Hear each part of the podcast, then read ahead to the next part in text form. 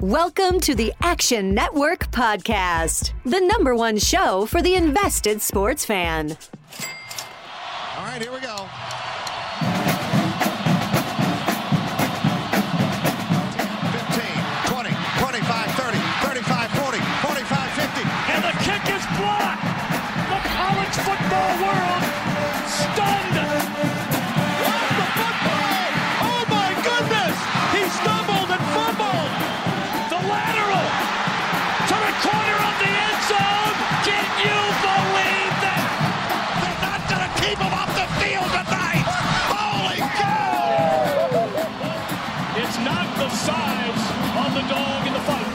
The size of the fight in the dog.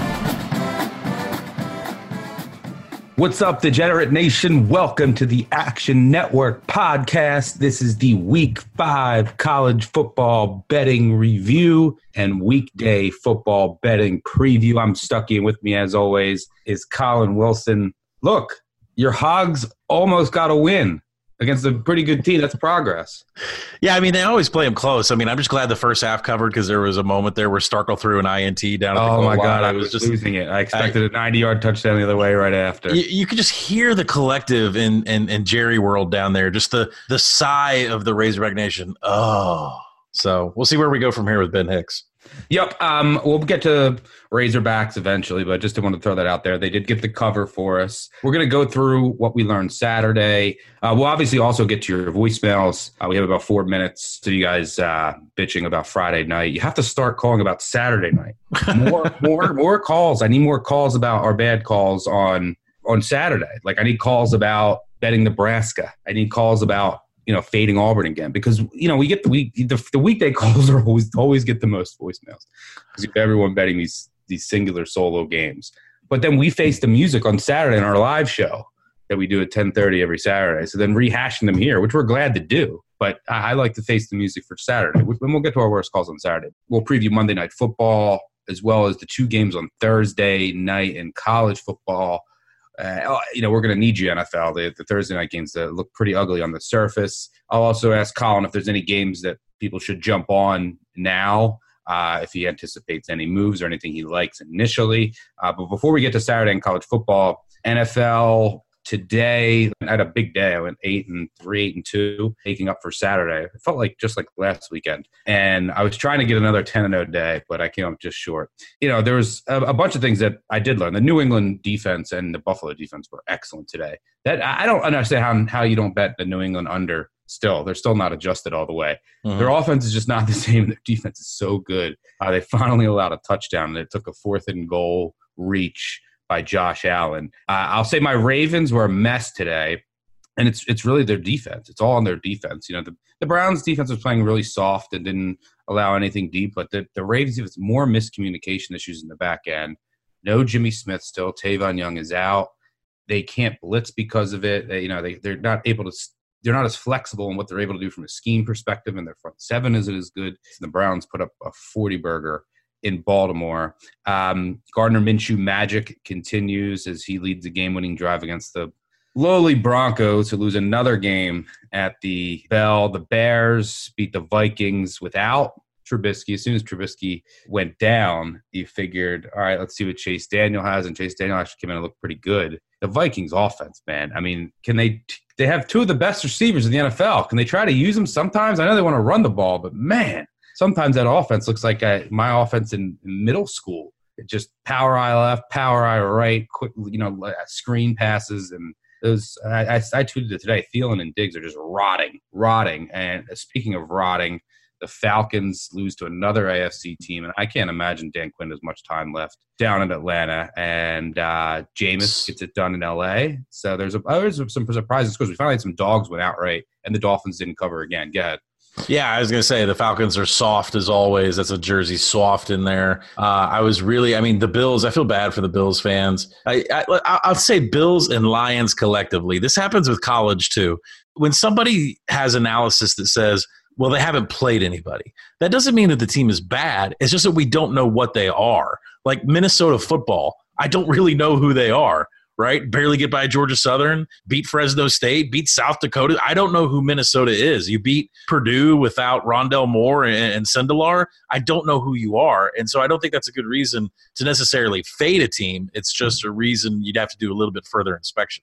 Yeah, and it could also mean that the market is just overvaluing this team, and Mhm. you know you're trying to take a stab. But yeah, you're you're exactly right. And by the way, my favorite part about your analysis there of Sunday NFL is you turned it right in to college football uh, injury news from Saturday. Just immediately flipped it on its head. Um, so we, we can we can start there. I mean, do we do we have updates on Sindelar and Moore? Because I was arguing with a friend about this. They already lost two of their best defenders. They are they don't have a running game. They don't have an offensive line. If they lose Moore in Sindelar, tell me how this isn't one of the worst Power Five teams in the country. I can tell you that from the way that the line reacted today. So I, I wrote a piece up. It'll be out on the Action Network here. It includes a tweet of how Rondale Moore was actually injured, and it's ugly. It looks bad enough for him to be out. I mean, it could be a season-ending type thing. But from the reaction from the point spread today, I tried to very quietly denote in today's college football uh, projected point spreads. There's an injury section always at the bottom. You'll want to just give that a read on Sundays, not just for the projections and for the openers in college football, for those of you that like to hit them with me, but the injury section is really important because I listed both on separate bullet points Rondale Moore and Elijah Sindelar because I knew that that point spread today with Penn State and James Franklin was going to take off no matter what Circa Sports put out there. The number was going to take off. And if I could have transfer portaled myself to the Circa desk, I would have had a couple dimes going over the counter too. They opened it up 16 and a half. That number in Circa Sports, as we record on Sunday night, is 25 and a half. The thing has moved nine points in, a, in less than nine hours. So, they opened it up at less than seventeen. They opened it up less than 17. The game should Wow. be the game should be 17 with uh, with, with- Moore and Sindelar. with Sindelar or Moore, but they're Yeah. not they're not there. And then you do some I, further team without those two, I don't know what it is. It's just it's I- it's not Rutgers bad, but it's not far from there. And the Penn- and Penn State's Penn State's defense havoc havoc wise, I- I, think top four, top five. Like they're Yeah, maybe front seven is going to Yeah. dominate that offensive line. Kill I mean, 'em. So yeah, so I I told I told a couple of Vegas friends they're like you know uh, how far should we take it up to? I said hit it till it gets to twenty seven. Hit it till it get, I mean I Purdue has nothing, absolutely nothing. And yeah, and by the way, just to wrap up the NFL before we head into Monday Night Football, favorites are now 24, 37, and 1 against the spread on the season. So dogs are killing it. I tend to be a dog player in the NFL, which is probably why I'm almost going 10 and 0 every week. That'll even out some. Uh, but, you know, it was another good good day for um, underdogs here against the spread. Can we say one more thing? Uh, so Yeah. for the Thursday night game, is it's a it's a good buy low, sell high opportunity with the Rams going up to play the Seahawks, correct? Yeah, I mean the thing is, is that with a with a game like that, in my opinion, it's going to come down. A lot of it it is going to come down to matchups because and little little tiny things because it's a divisional game. So those mm-hmm. two teams are really familiar with each other, you know. And so I don't think like the Thursday night. I think it actually could be a pretty good game. A lot of times when you get these sloppy these sloppy games on Thursday night, if there's no no familiarity or these teams are really far apart from a talent perspective, but you know these teams know each other really well know the personnel. It's really going to come down to ken and this is my cap today on the tampa game and i'm just glad that bowles followed through. You know he knew that with goff was going to get his against that terrible tampa secondary but he knew that if you if you pressure goff he's you're, he's going to turn the ball over it's going to throw off the timing and he turned it over i think four times. He still threw for 500 yards but he turned it over four or five times Mm-hmm. which led to a bunch of Tampa Bay points. So it's going to come down to whether or not I myself or anyone out there can think that Seattle can consistently generate pressure um, on Goff. And you know, it was interesting to see how poorly the Rams defense played today. I mean, so I'll have to look into that. I mean, a lot of it was turnovers, so maybe it wasn't as bad. I mean, I was watching the game from afar. I had to dig into it. I mean, Jameis threw for 404 touchdowns.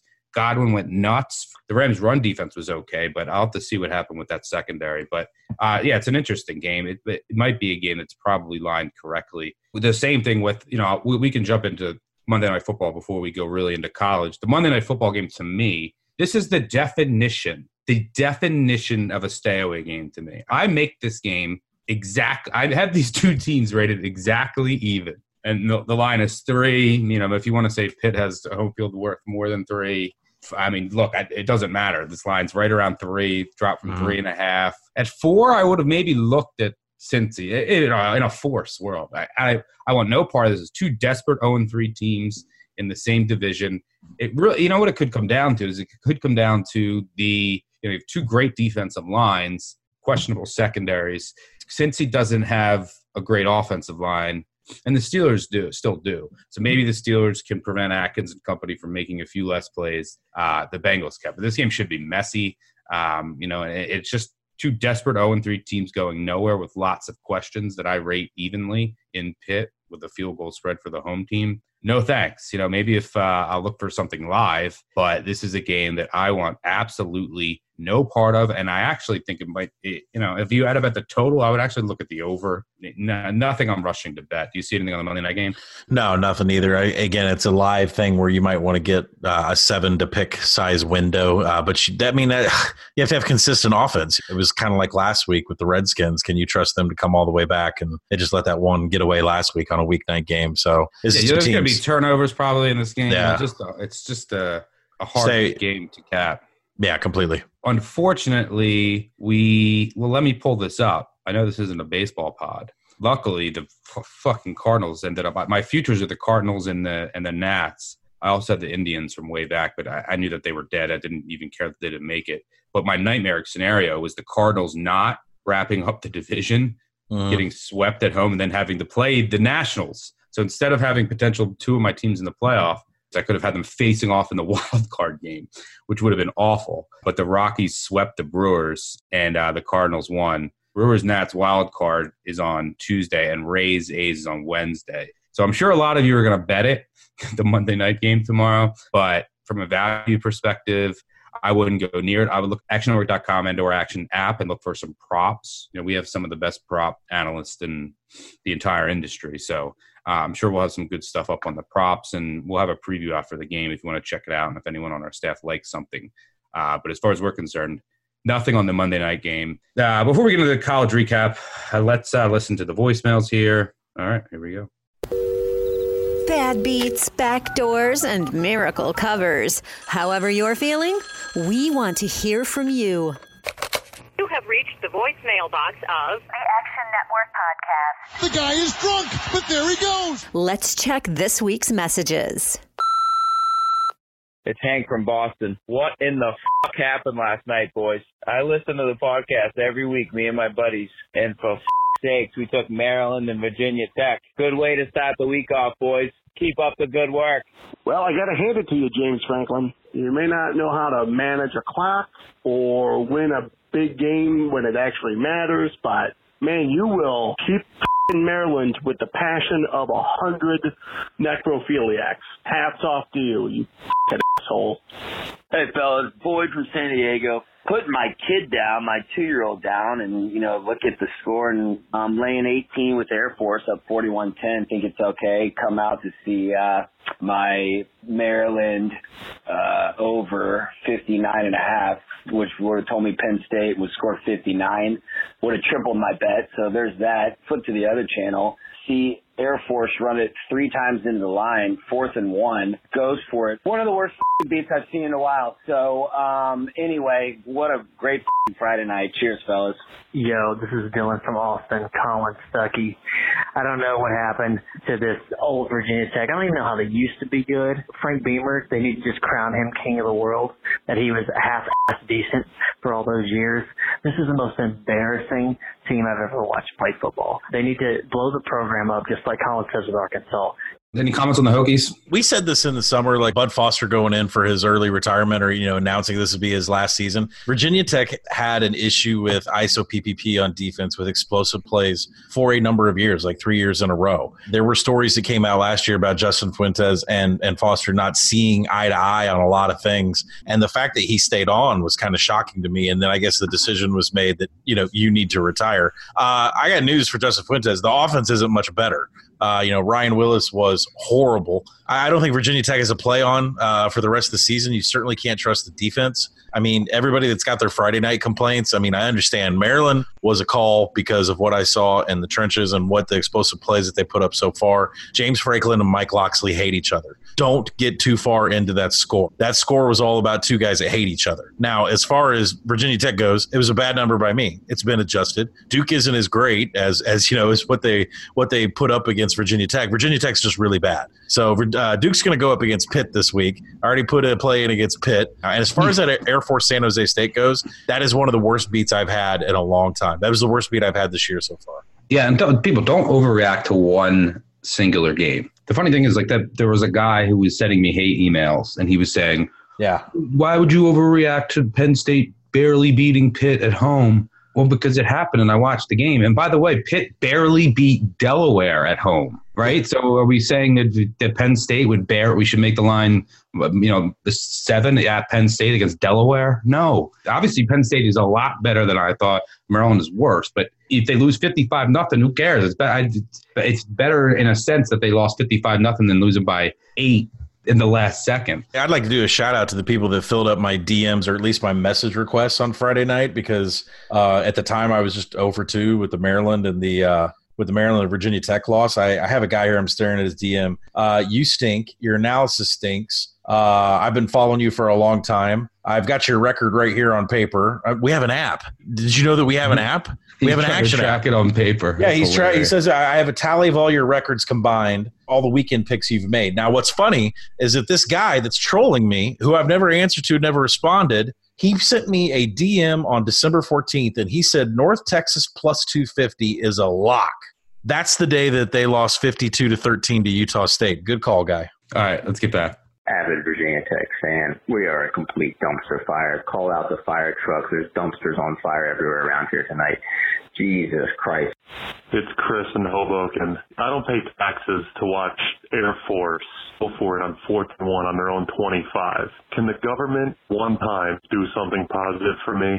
Dialing in from the great state of Kentucky this morning. Tired as shit. Didn't get any sleep last night. You want to know why? Because I'm still trying to figure out what the f- class they're teaching at the Air Force Academy that tells you you're supposed to punt the f- ball on your own 22. How are we betting on these teams? God damn. This is Christian from Tuscaloosa, and uh yeah, I just witnessed that back door from Ole Miss. Some f***ing bullshit. Um, yeah, I'm down like 10 units today, but it's cool. Good uh, Kansas pick, Stuckey. Uh, good Kansas pick. Yeah, that was. uh, I had a, a losing college week. The sad thing is, it's probably not my worst call of the week, um, which we'll get to. But yeah, Carter Stanley. I can't figure out Kansas, man. Or TCU. Those teams baffle me. Stanley was 12 of 29 for 84 yards. Pooka, eight carries for 12 yards. The final yardage in that game, 625 for TCU, 159 for Kansas. Yards per play, 7.1 for TCU. Kansas, 3.4.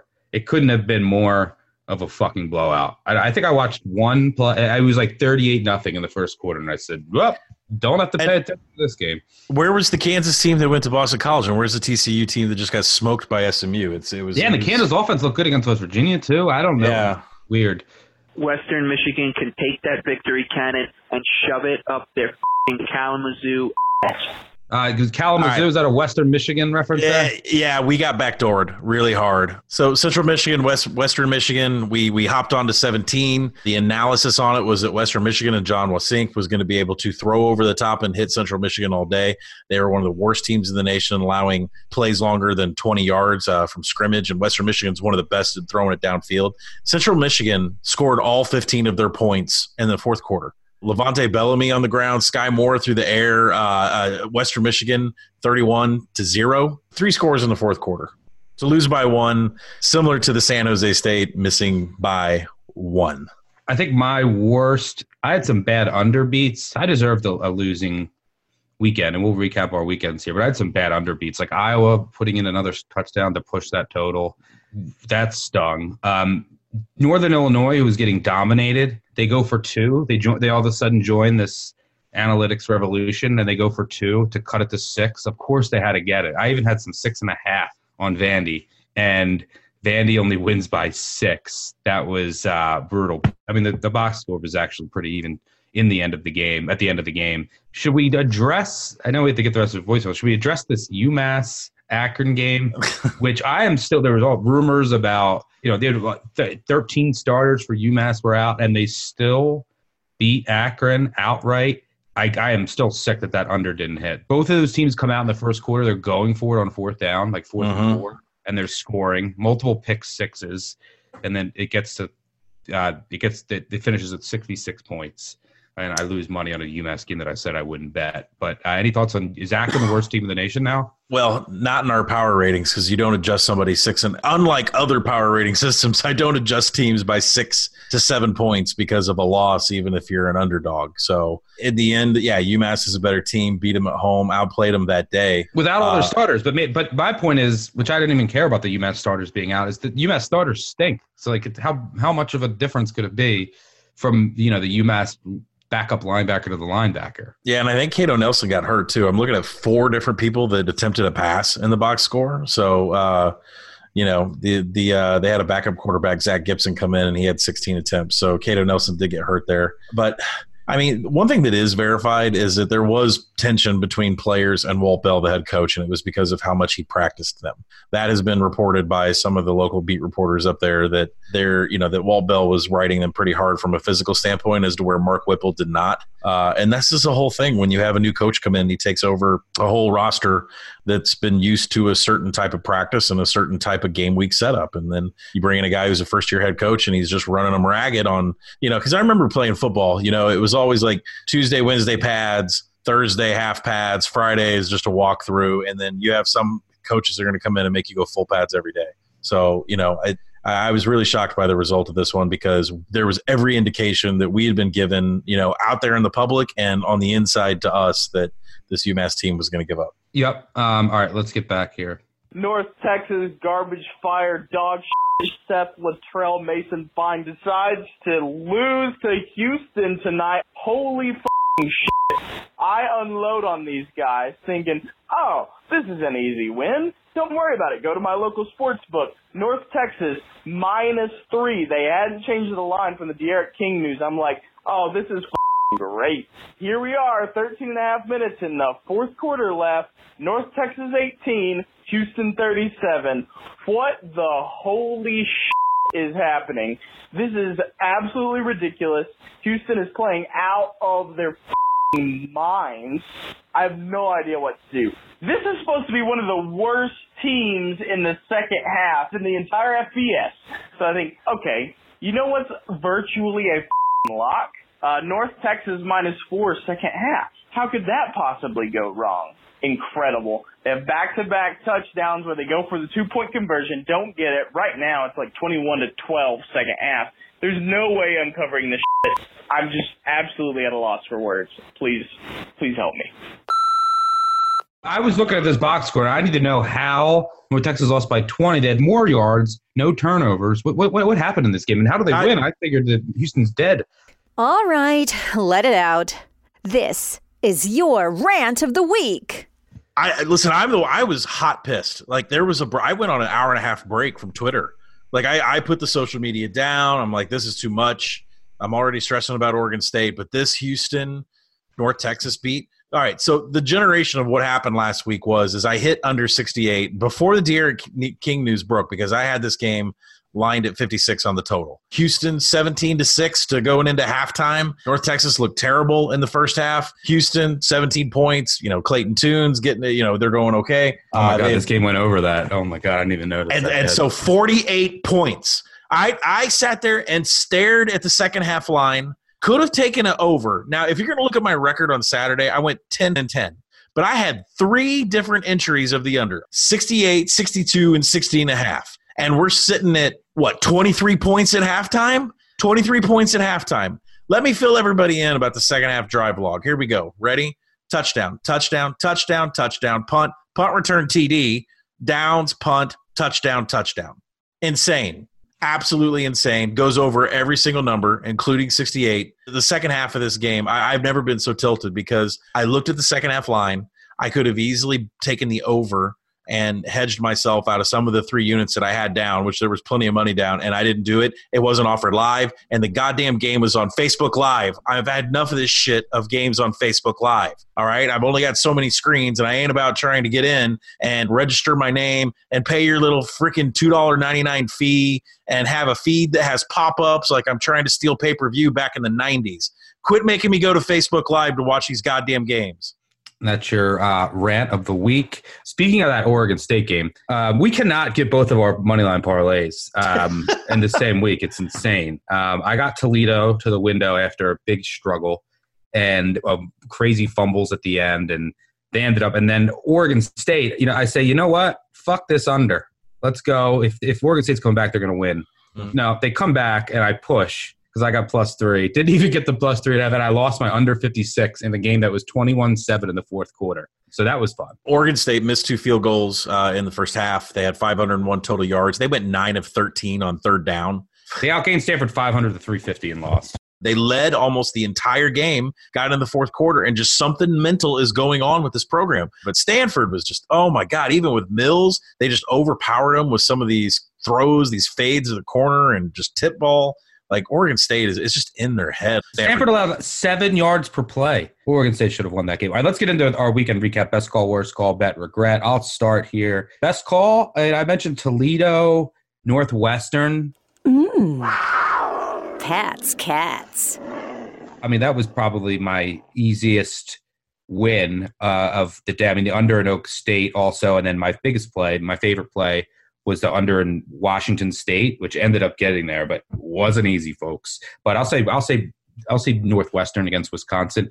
Got a generous face mask call early when it looked like it could, out, could get out of hand, but that Northwestern team showed up as a big dog. They had some voodoo. They shut down Jonathan Taylor again, you know, as, as much as you can. It's Northwestern is the only team that Jonathan Taylor apparently can't run the ball against. And you know, he had, I think, under 80 yards in their last two meetings, and he got to 100, but you know, he needed 26 carries, and he just got to 119. So Northwestern's defense played really well. The offense is still an absolute dumpster fire, um, and they they gave up two non offensive touchdowns to Wisconsin and got it dicey later. But Northwestern outgained Wisconsin in that game. Wisconsin only had 240 yards. Northwestern, three yards per play, lost 24 15. So getting the 24 and a half, and again, the close 23. I'll say that as my best call. My worst call, I had many. You mentioned uh, Kansas. Woo, that was brutal. And we're not even talking about Friday night with, with Maryland. That was probably my worst call of the weekend. Vandy was bad luck. Let me go through all my losses here. Buffalo, Miami, Ohio, another bad beat and under. You got to be kidding me Miami, Ohio. They had two pick sixes, I believe, a touchdown on after a, a roughing on a field goal. Miami, Ohio won 34 20. They had 260 yards of offense, three and a half yards per play. It just so many garbage points in that game. It was insanity. They were hitting 53 yard field goals too. Charlotte is up there. I don't understand how they got trucked by FAU. I mean, they just looked. It was they were just playing terrible. football Zero defense. They gave up six almost 600 yards to FAU. Mhm. Um, I, you know, and I could also say Miss State, Bo Nix season in full effect. Bo Nix season in full effect. You know, Auburn trucked. Auburn cost me more money, but trust me, we will we'll get it back. Nebraska, UNLV. I mean, look, Rogers got benched for Oblad. He wasn't he wasn't any better, and Wyoming just ran wild. Sean Chambers for Wyoming went five of twelve for 120 yards for Wyoming, and they win 53-17. Like defend the fucking run. 40 mile an hour winds. You know it's coming on the against the worst passing offense in the country. Embarrassing by UNLV. But I guess I'll my, I'm, after all those bad calls, I'm going to say it was Troy, who I just needed to win for a money line parlay. I had this kid Hatcher rated terribly, and he picked apart Troy's defense. 25 of 35 for 440 yards and four touchdowns. Arkansas State put up 50 at Troy. That was an embarrassing call. That was my worst call. Every gambler knows that feeling.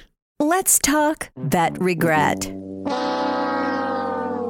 Bet regret was I didn't put it in the app, so it doesn't count. I'm not going to add it to the app after. But it, last week on the on the pod, I s- our favorite overdog. So for my, our favorite favorite week, I said Oklahoma, and I, I just it slipped my mind. I thought I had it in the map on the uh, app. By the way, Georgia Tech only scored two points.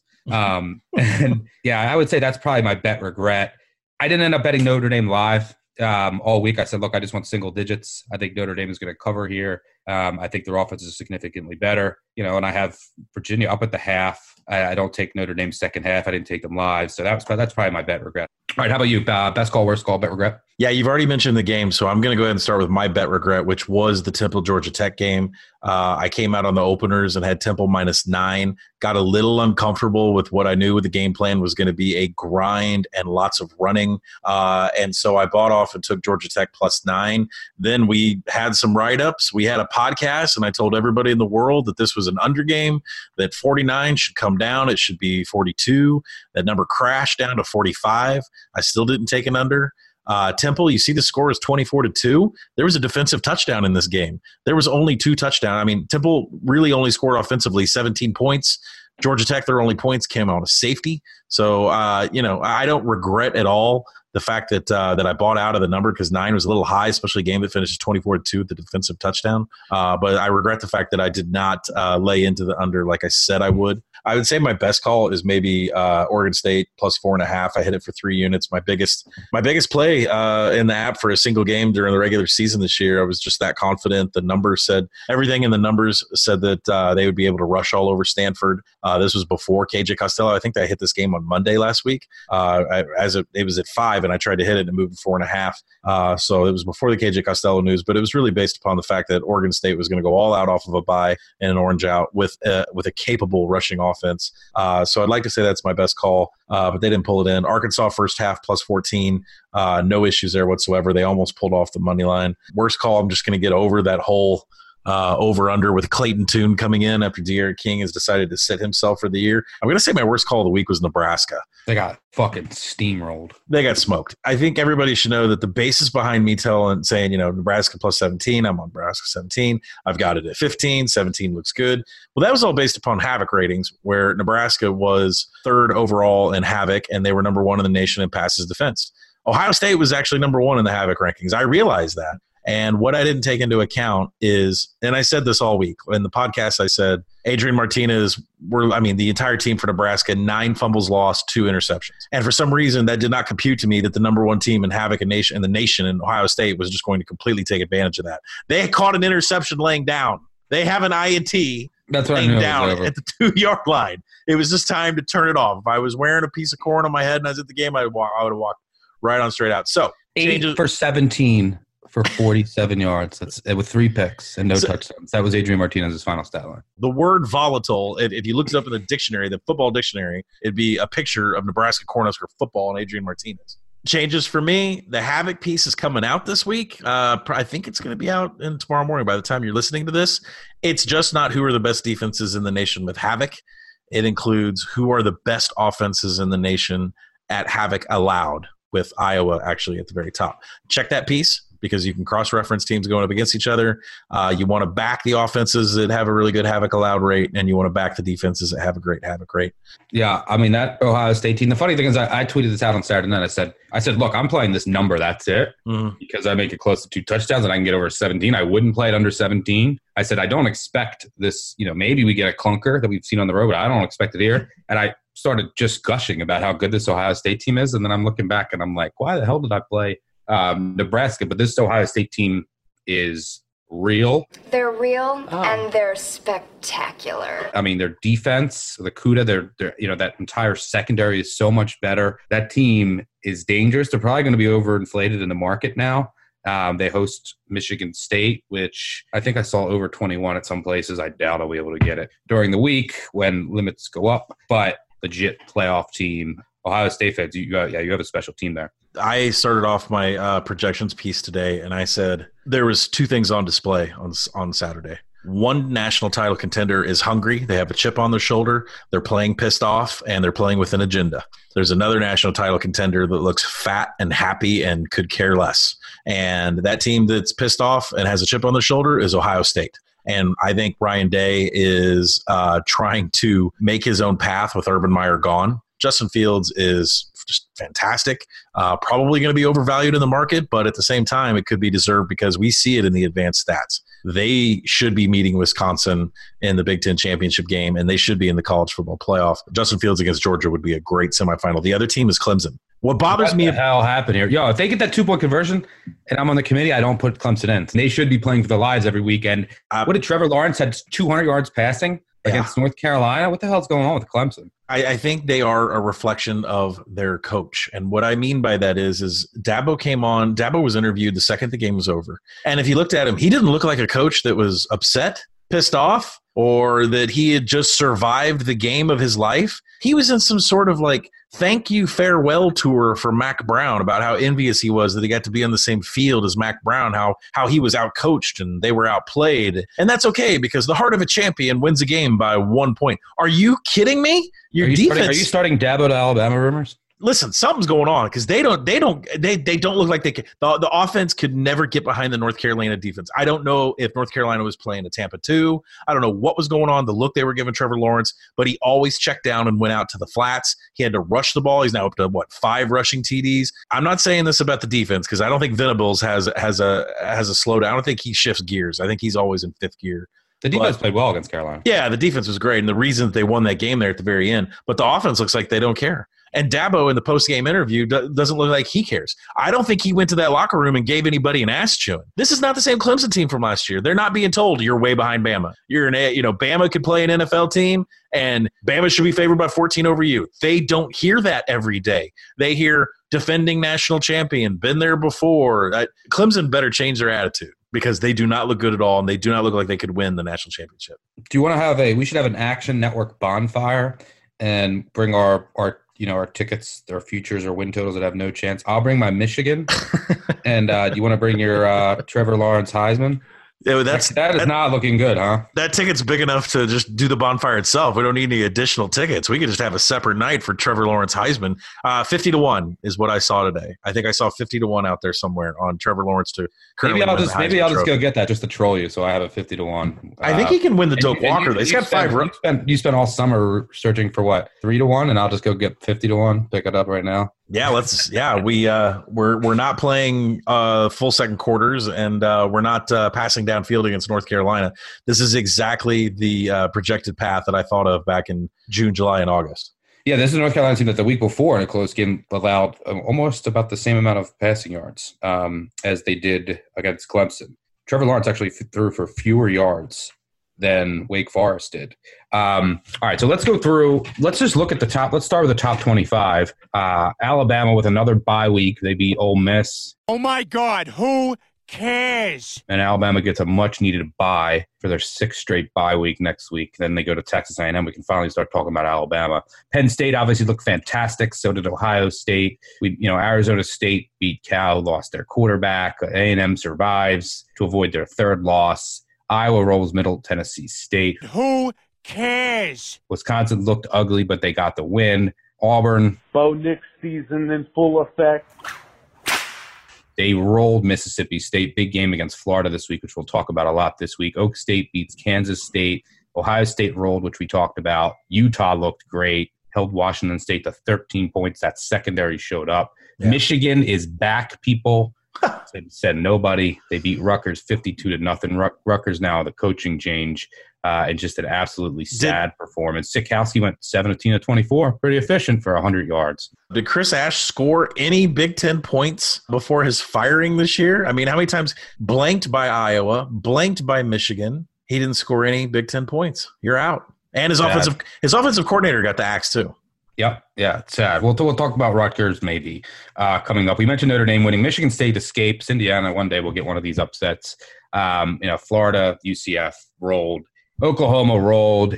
Washington, which was a good call by you uh, and, and me. We mentioned that they know how to shut down air raid offenses, which they mm-hmm. did. USC only ends up with 14 points um, in a game that was, you know, maybe a little closer in the box score than the uh, final score indicated, but they picked off Fink three times. Now, a couple other scores that I wanted to just mention and talk about before we get into Thursday slate box score frauds is look, I tweeted this out in my recap of just going through the games. ULL, by the way, covers again. Shai Werts came back. ULL is a covering machine. How did Liberty and New Mexico only combine for 27 points? Someone explain that to me.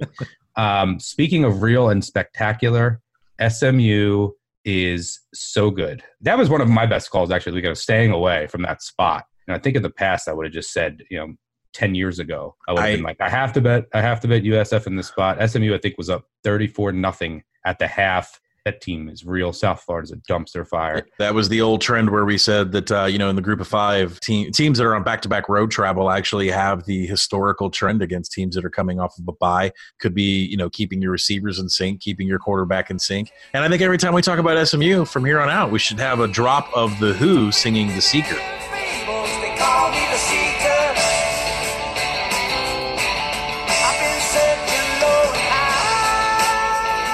Yes. I mean, the robot. This SMU is so on fire. I mean, they're they're just smoking people, and South Florida is terrible, god awful. Charlie Strong's time is probably up. Kerwin Bell hired in from Valdosta State, uh, changed quarterbacks, uh, changed the scheme a little bit. It's not working. It's over. Uh, but SMU, yeah, uh, could be the best uh, Group of Five team. Could be playing on New Year's Day. Yep. Hope you're enjoying this great Action Network podcast. I want to make sure you know about the Locked On Podcast Network. Locked On has a daily podcast on your favorite team. Welcome to you, Locked On 49ers. You are locked on to the Dallas Mavericks. Welcome, everybody, to the Locked On Lakers podcast. Let's go. Locked On podcasts are hosted by the local experts who know your team better than anyone and give you the inside scoop. So go to your podcast app and search Locked On, your favorite team. Subscribe to your Locked On podcast. And now, box score frauds. All right, let's go into box score frauds. I already mentioned Miami of Ohio, who got outgained 400 to 265 and won 34 20. One of my reasoning, I talked about this in the pod for the under Miami of Ohio Buffaloes, I said neither team can pass. Buffalo starting quarterback, four for 16, 59 yards, two picks. Miami of Ohio starting quarterback, Gabbert, 8 of 17, 120 yards. Their starting quarterbacks were combined 12 of 33 for 179 yards, and the game fucking flew over. Go ahead. The ones that I noted was uh, Wake Forest and BC. BC ran 74 plays and had 508 yards. Wake had 87 plays for 440. Uh, the difference in this game, I mean, it was a close game, but the difference in this game was third downs. Wake went 17 for 24. BC went 2 of 12. Uh, so Wake is 5 and 0. And I mean, their schedule, if you look at this Louisville, NC State, Virginia Tech, Duke, Syracuse, Clemson on November 16th. We're going to get Wake with double digit wins this year. That would be If Wake, insane. if Wake wins out, do they go to the college football playoff? I'm, I'm dead serious. Look, if we're going to give Clemson credit for winning out, we should give Wake. Right. Right, but I, I don't know if I'm scared of Clemson anymore if they're going to have this half-ass attitude. East Carolina, uh, they won. They beat Old Dominion 24 to 21, but Old Dominion just to prove how terrible they are, they needed 72 plays and they still didn't get to 300 yards compared to the 57 plays for ECU. ECU had to uh, block a punt early to score it for a touchdown to win this game. Uh, you know, ECU's three and two, which is good for our you know three and a half total. Got up to four and a half uh, over the summer. So they're on a good path, but they're still not beating teams the way that they should. Uh, we talked about Stanford and Oregon State, UConn and Central Florida. Just when I thought I would turn around and I'd love me some Central Florida, which I did hit on the app today, you guys allowed 426 yards to UConn. I know all the points came in late, but you didn't cover the 43, and you allowed over 400 yards to UConn. That's terrible. Louisiana Tech and Rice. Rice won the total yards. Uh, they led 14 to seven at half. Uh, they kicked a field goal in overtime, but Louisiana Tech got the TD and won the game in overtime. So, Speaking of that conference, can we we have to bring up UTEP? We're talking Miner Nation. Out in the West Texas town of El Paso. Picks up. Uh, we didn't get a call from our boy in Miner Nation because, and I'm surprised because UTEP actually covered. They lost 31 13, but found a way to cover. I, I should have looked under. Yeah, I mean, Florida State, I noted that they rolled NC State on the final score. Yard, total yardage was 369 to 346. You know, maybe a little misleading. Hornibrook started for Florida State, though, and looked great. That NC State team is just nothing to write home about. Hornibrook was 29 of 40 for over 300 yards, three touchdowns, and no picks. South Carolina rolling Kentucky. I mean, Sawyer Smith, 11 of 32 for 90 yards and a pick. You serious, Mhm. guy? Basketball season has already started in Lexington. Went up BBN. By the way, Arizona holding on to beat UCLA is so Chip Kelly. You know that line comes all the way down. Khalil Tate is out, and Arizona still wins. Dead even game. And Arizona had 450 yards, UCLA had 445, and Pac-12 after dark delivered again with a great game. But the most surprising score of the of the weekend, we had Maryland not covered by over 50 points, which is shocking that happens. You don't cover by 50 points, and it happened again. And this is actually this should have been my bet regret. Hawaii, Nevada. Mm-hmm. That Nevada team is a trash bin. It was 54 to 3 in, in, in Nevada. 54 to 3. Hawaii put up 54 points and you don't hit the over 62 and a half against Nevada. Yeah, but I mean, the great thing is, is now we get to uh, we we get to wait for Nevada to come off a bye next week, so we can slam San Jose State. That Nevada team is bad. Um, all right, so we're obviously going to get into the, the best part about Week Six to me is we have more intriguing top 25 matchups where we're going to find out a lot about these teams. We're going to start eliminating teams like Florida, Auburn, pretty much an elimination game from a college football playoff perspective, right? If you're if you're an Auburn fan, keep winning. You're as long as you keep winning, you're going to the college football playoff. Right. Florida, you say the same thing. A loss, it's going to make it tougher, especially with the schedule that Auburn has. I mean, you, you, we talk, we j- joke about Auburn, but let's give them fucking credit for their wins. They beat a good Tulane team. They beat, they won at A and M, and now they they beat Miss State, and they still have at Florida. They have um, at Arkansas. Uh, then they're at LSU. I mean, then they still have that, that's that's that's hard. And then November they have Alabama and Georgia. Bo Nix season in full effect. Now, the good thing is they host both of those teams, so that's the the thing that you hope. I mean, I think they have four home games in November. Is that correct? Yeah, that's right. And then a, a couple other a couple other uh, games that we got this week. Wisconsin's going to probably rout Kent State when they come off of a game against Northwestern where they didn't cover and uh, wearing brown pants. I don't know what that uniform combination was. Please don't let me bet Kansas, by the way, against Oklahoma. Yeah, no more Kansas betting for you. Uh, Cal is going to Oregon. Oregon plays significantly better at home. Cal's going to be without Chase Garbers. I mean, they still have a great defense that plays on the road, but offensively, Devon Modster was pretty terrible. So that's a really tough spot to back Cal. Although I'm sure that Oregon number will climb this week. You're going to bet UMass against uh, Florida International off of a bye.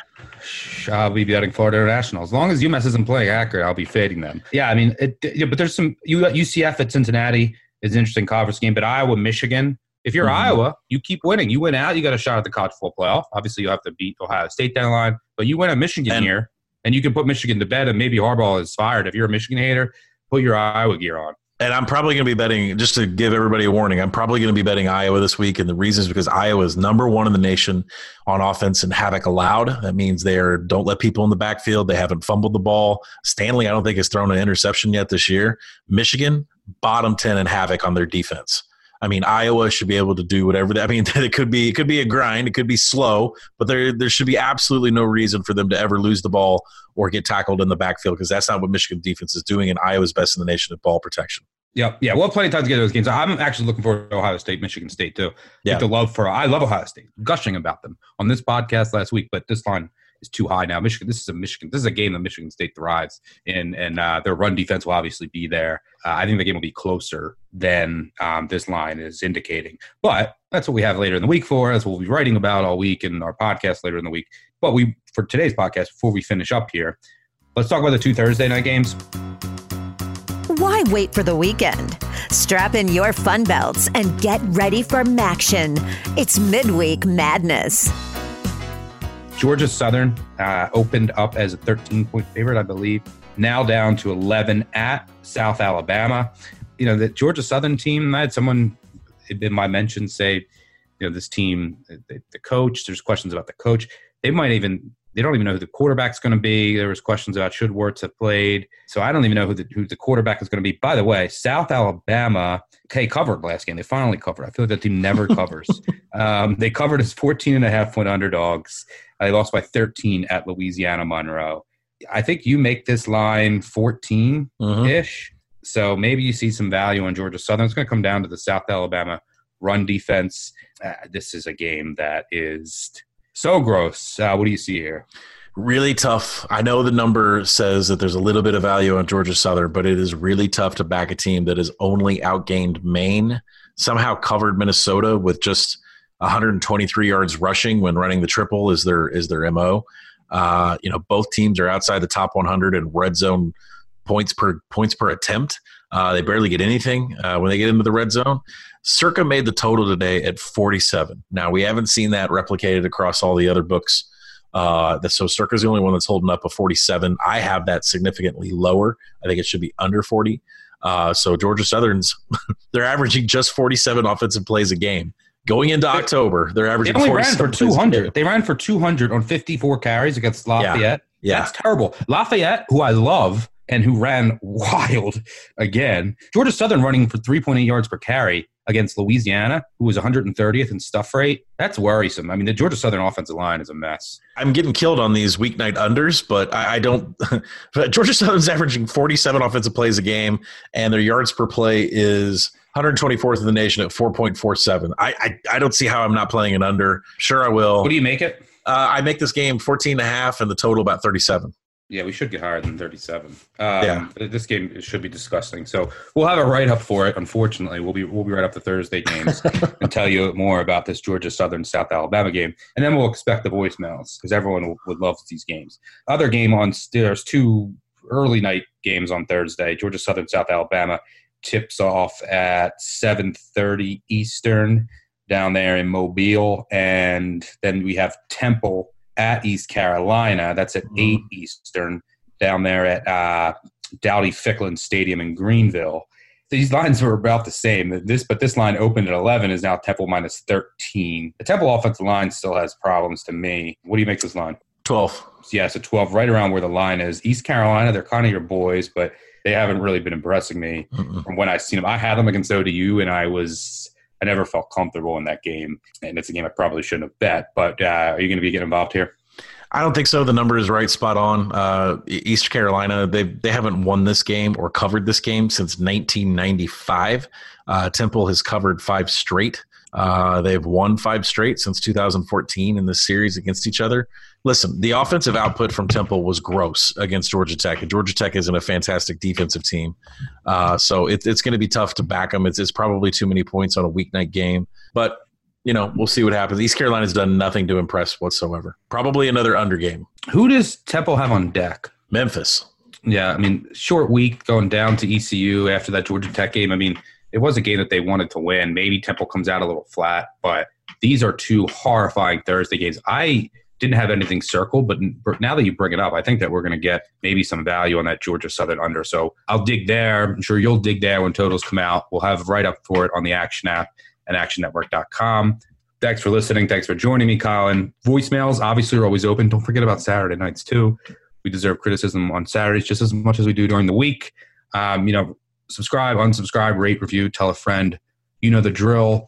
We'll have our fantasy podcast coming up next here. I'll be back on Wednesday with Chris Raybon. We'll be recording Wednesday for the NFL slate. That episode will come out on Thursday. Then Collin and I will record on Thursday night uh, for going over the entire Friday night and Saturday college football slate. And it's just much more appetizing than last week. We, I mean, there wasn't really that many great games where Twitter was alive, and I'm looking forward to this week in college football. So it's time to get to work. Thanks again for listening. Thanks for joining me, Collin. Uh, we'll catch you all later in the week. Cheers. Peace out.